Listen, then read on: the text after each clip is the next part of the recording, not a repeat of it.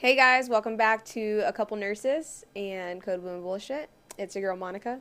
I'm Deepak Dero. Today we're going to be discussing just overall how my, you know, first year as a SRNA has gone for me, any tips that I have for you guys. Um, and yeah, let's get started. Okay. So you're over half a year and a half into your program now.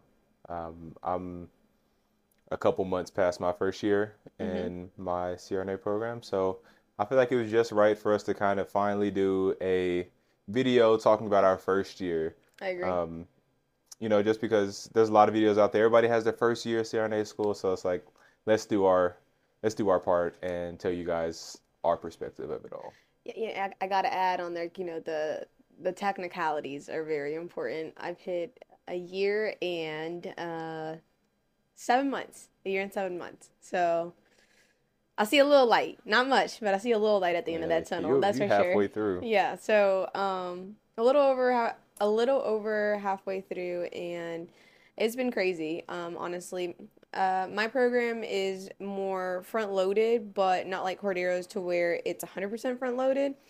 So here in August, literally in the next like 2 days, I start one more didactic class. And moving forward, we'll be working on our DNP projects, and that'll kind of carry on over until we graduate. Um, so we'll just have a little bits of online classes. So, like I said, it's not 100% front loaded, but those um, those that first year for sure was a very large and heavy 18 credit hour course um, semester. So that was definitely rough. So I'm I'm very thankful to be done with that aspect of schooling for sure. Yeah, uh, one of the biggest questions I was going to ask you is, do you wish your school was integrated? Like, do you wish you would have had some clinical experience within the first three months, four months of you starting your program, now that you are in clinicals, you know? I think that's something to ask yourself independently on how you learned. Um, and that's that's such a good question. You know, that's something that you really need to evaluate yourself on in terms on how I said how you learn and what kind of program is going to be the best fit for you. I can see the benefits of an integrated program. I really, really can because, you know, we're walking into clinicals, and although we have ICU or some may have a little bit of ER or uh, pediatric ICU knowledge, but for myself, having, you know, that ICU knowledge, you know, stepping away from the bedside kind of takes you away from your routine essentially, what you were, you know, what you were really good at, you know what I mean? Because you were doing it every single day. So it can feel a little bit awkward, you know, whether you're talking to patients or, you know, doing basic skills like an IV, got to kind of have to refresh your memory, you know what I mean? And, you know, everyone's different, mind you, it may come to you back like muscle memory. Like it was pretty simple for me to start my IVs, which I was thankful for. In terms of integrated, I don't wish I went to an integrated program for myself just because I'm a little anxious coming into this next semester where I'm going to have a pretty difficult, you know, cardiopulmonary uh, principles course and it's it's you know, it's one of those heavy courses even though it's just one along with prepping for your DNP project and you know, wanting to spend majority of your time in clinicals because that's where you know the fun is, right? Even though there's challenges um I can't imagine going through that with like three courses, three or four courses, and being expected to show up to clinicals, have your care plans ready. You know, when that clinical experience is still new, no matter where you're at in the program, you know, it's still a new experience. It's it's different from what you were doing in the past. So I I like the way that it's going right now because the way that I learn, I like to, although I am like hands-on person like i can see the benefits of an integrated program for sure. Like you're learning the material and you're seeing it firsthand so you're able to kind of paint this huge picture together right? Um, but then there's all these discrepancies you know because how you learn a book versus how you actually practice sometimes can be a little bit different. So i like the way that things are going for me because you know i was introduced with a really large amount of content and information for the last you know year and a half and now I've surprised myself with being able to retain that, or even if I read back up on something, I'm like, oh yeah, like this is how this works. And, you know, being able to take care of patients and apply that knowledge to my patients, it's, I can see the benefits of it. But again, everyone has their different kind of cup of tea. Like for me, I, I do like the way that my program is structured. I do wish it was a little bit more like yours in terms of 100% front loaded. Once you start clinicals, like you're done. So, yeah. Yeah, you know, I, I'd like us to get one of those people on that are in an integrated program just to see, yeah. just to see how their experience was because I feel like, you know, four months into your CRNA program, you're still so green. And if you're talking about putting a care plan together six months into your program, it's like you barely even really understand that Right. pathophysiology Right. and, you know, how drugs really work. And I'm sh I know it's going to eventually come, but it's like, when does that click, you know? But I feel like maybe those people that are in integrated programs, they're a little bit stronger early on by the time that we start our uh, clinical rotations, which would make sense. You know what I mean? Yeah. But I think for me, balance in life and going the route that I'm going with with a front loaded program has just helped me personally, and that's what I prefer.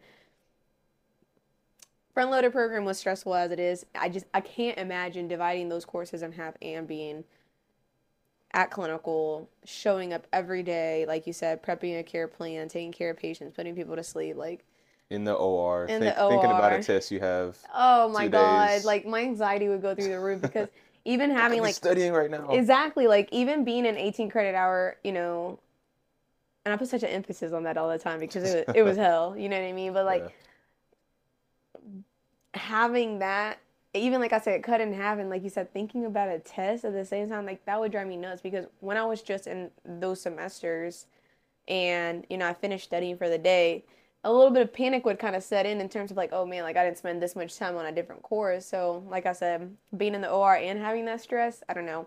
But I've heard really positive things about people that are in integrated programs, So not to shy Yeah. anyone away from, you know, that option. Like I said, you really need to like evaluate yourself on how it is that you learn best. Yeah. And then there's always pros and cons to either one. Like Absolutely. like we were talking about, the people with integrated programs, like they're getting hands-on early. Like Early. they see they see the flow of the OR. They get an understanding of the Culture, the culture exactly how things of the flow. OR. Yep. Exactly. How Absolutely. different uh, anesthetists do things differently.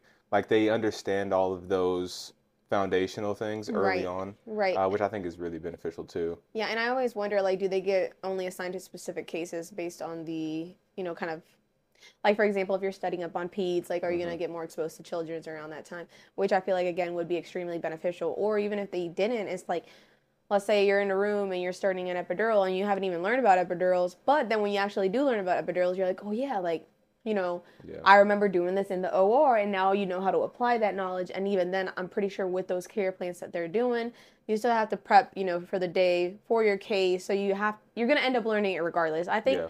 I think honestly like I said it's really just self dependent on yourself on what how you learn best and and you know what's your style of learning and what you're willing to take on cuz no matter what it's going to be hard it's going to be extremely challenging you're still going to be sleep deprived no matter which route you take Yeah.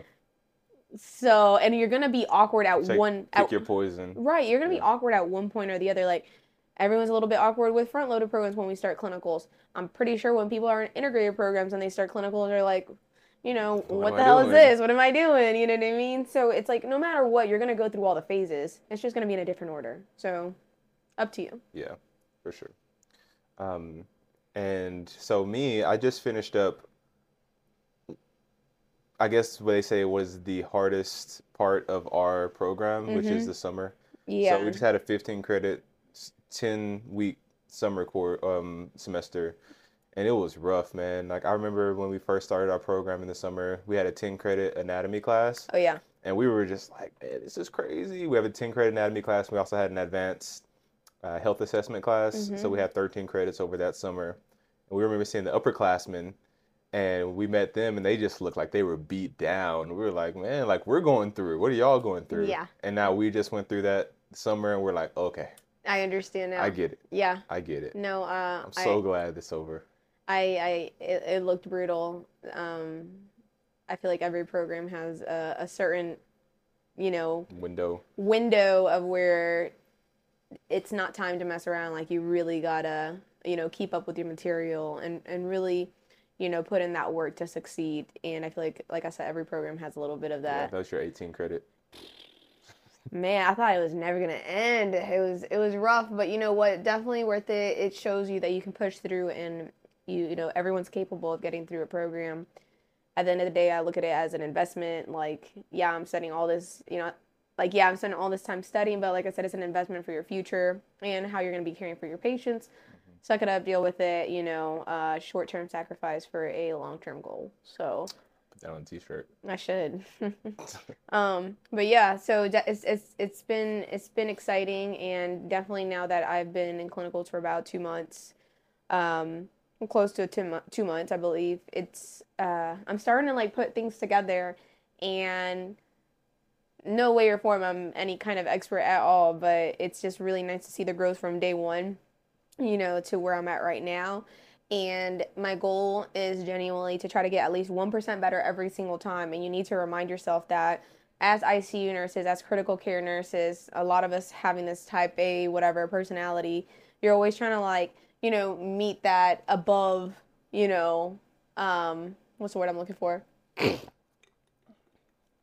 You just want to be the best, I guess is it's like you're always trying to be like the best, right? No matter what kind of personality you are, but eh, you know, going into this field, you want to excel in whatever you're doing, which is 100% important. I support.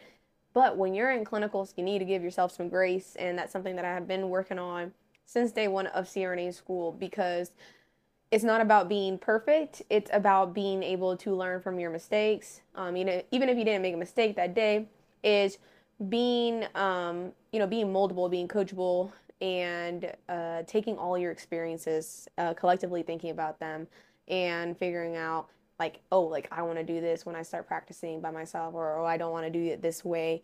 And it's such a beautiful thing, and so hard to explain sometimes because, like I said, that first day I was like, oh, oh we we really out here doing this. Like this is this is real life. You know what I mean? It's not like nursing school clinicals where you're just taking somebody's vital signs like day one intubating you know placing lines um, getting pimped whatever the case was. So all that knowledge that you learn up front whether you're in an integrated program or front loaded program you really start uh, to see it being put together. And again um, i have seen like tremendous growth in myself from the start of this program but also from the start of clinicals and to where i'm at right now and it's all about the work that you are willing to put in and the effort and um, showing up every day with the goal in mind not to be perfect but to improve yourself 1% every single day You know, one thing that I've learned over the past year or so is, you know, we get into a school and we're excited, like, yeah, like rah, rah, rah. yeah Uh, but then as you start learning all this pathophysiology and these different ways to manage these cases,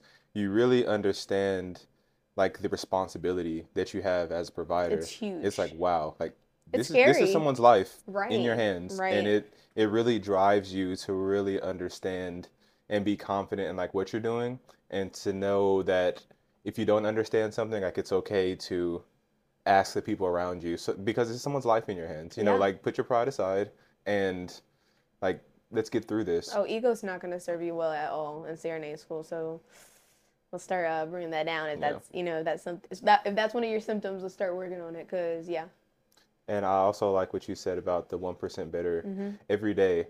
And if you take that mentality where you're like, I'm going to be 1% better every day, if you think about 365 days, you're talking about being three over 300% better at the end of the year if you just focus on that 1%. and most importantly focus on yourself like you know I don't really care what anybody else is doing. Like, it's me. I'm paying for this. This is my investment. I'm willing to help other people out. I'm not saying that's not the case. But what I'm saying, I really truly just care about my success because if you're comparing yourself to somebody constantly or oh how come they've been doing these like these skills or these lines and i haven't gotten the opportunity? You got to start questioning yourself and saying okay what is he or she doing that i'm not doing and how can i how can i get that opportunity? Right? You got to be hmm hungry like you got to show up to clinicals freaking hungry. I'm tired every single day but no matter what i'm willing to put myself in any uncomfortable situation because at the end of the day it's going to be a learning experience.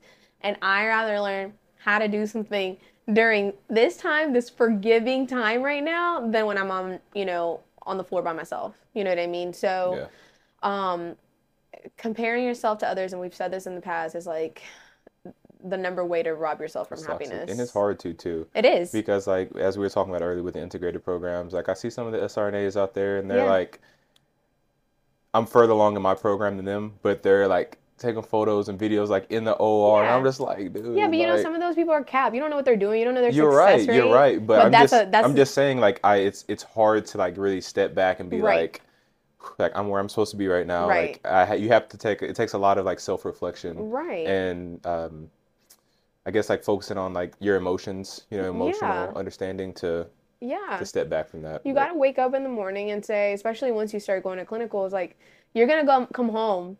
And I kid you not, if I would if I come home every day saying like, "Damn, I sucked," "Damn, I sucked," like you're you're gonna suck. Yeah. like you're feeding yourself this negativity, and again, you're not going to clinicals. They're not expecting to be this like independent CRNA provider like from day one or month one or month two. You know what I mean? They expect you to grow. They expect you to learn. They expect you to ask questions. They expect you to be professional.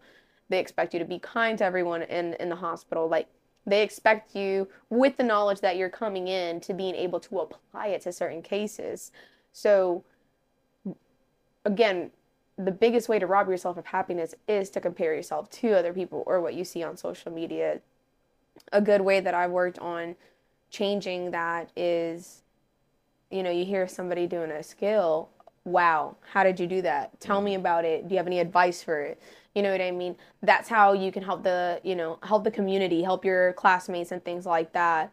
If you're out here being a hater, ah, that's on you, and that's Yeah. Some people just got hate in their blood though. that's ick. You know? So yeah. You got to get that about you, man. No, man. Like I, like for example, I was able to do the McLot mix, and I was so stoked about that, and posted a little syringe picture, and had you know a classmate or two asking how it went, gave them the ingredients, like, hey, this is how you do it, this is the formula, this is how much drug you put in here, like this is how well it worked, this is all also other like um, adjunct medications that we use throughout our case. So, Well, that's that's so that's so important though, because that's how you bring the profession up. Like I think a lot of people get stuck in this individual. Like focus on yourself, To an no extent, doubt, yeah. one hundred percent. yeah, But as a profession, we need to be sharing knowledge and to be encouraging others to be, hey, this is how I did this. Have you considered doing this this way? You know? exactly. That's how you evolve the profession. Like Yep. like you said, this is how you grow the profession, and most importantly, it's all about our patients, right? Like waking up pain free. So, Yep. but yeah. Um, another question I was going to ask you is over the first year of your program, did you find that you changed your study techniques at all? Did you change how you did, like, did you study from day one the same way Oh, throughout the first not. year? No. Uh, what was the biggest change that you noticed? So in nursing school, I pretty much studied independently. So I will say like that really didn't change. I did have one classmate that I would study with, um, and we really got along in the ways that we studied, and I I saw a benefit in it. Um, when I first started this program, I started studying with about uh, two other classmates. By like day three, I was like, yeah, this isn't working for me. The way that they study is completely different from the way that I study. And I was like, immediately, no, cancel, cancel. Like, I, I gotta change this up.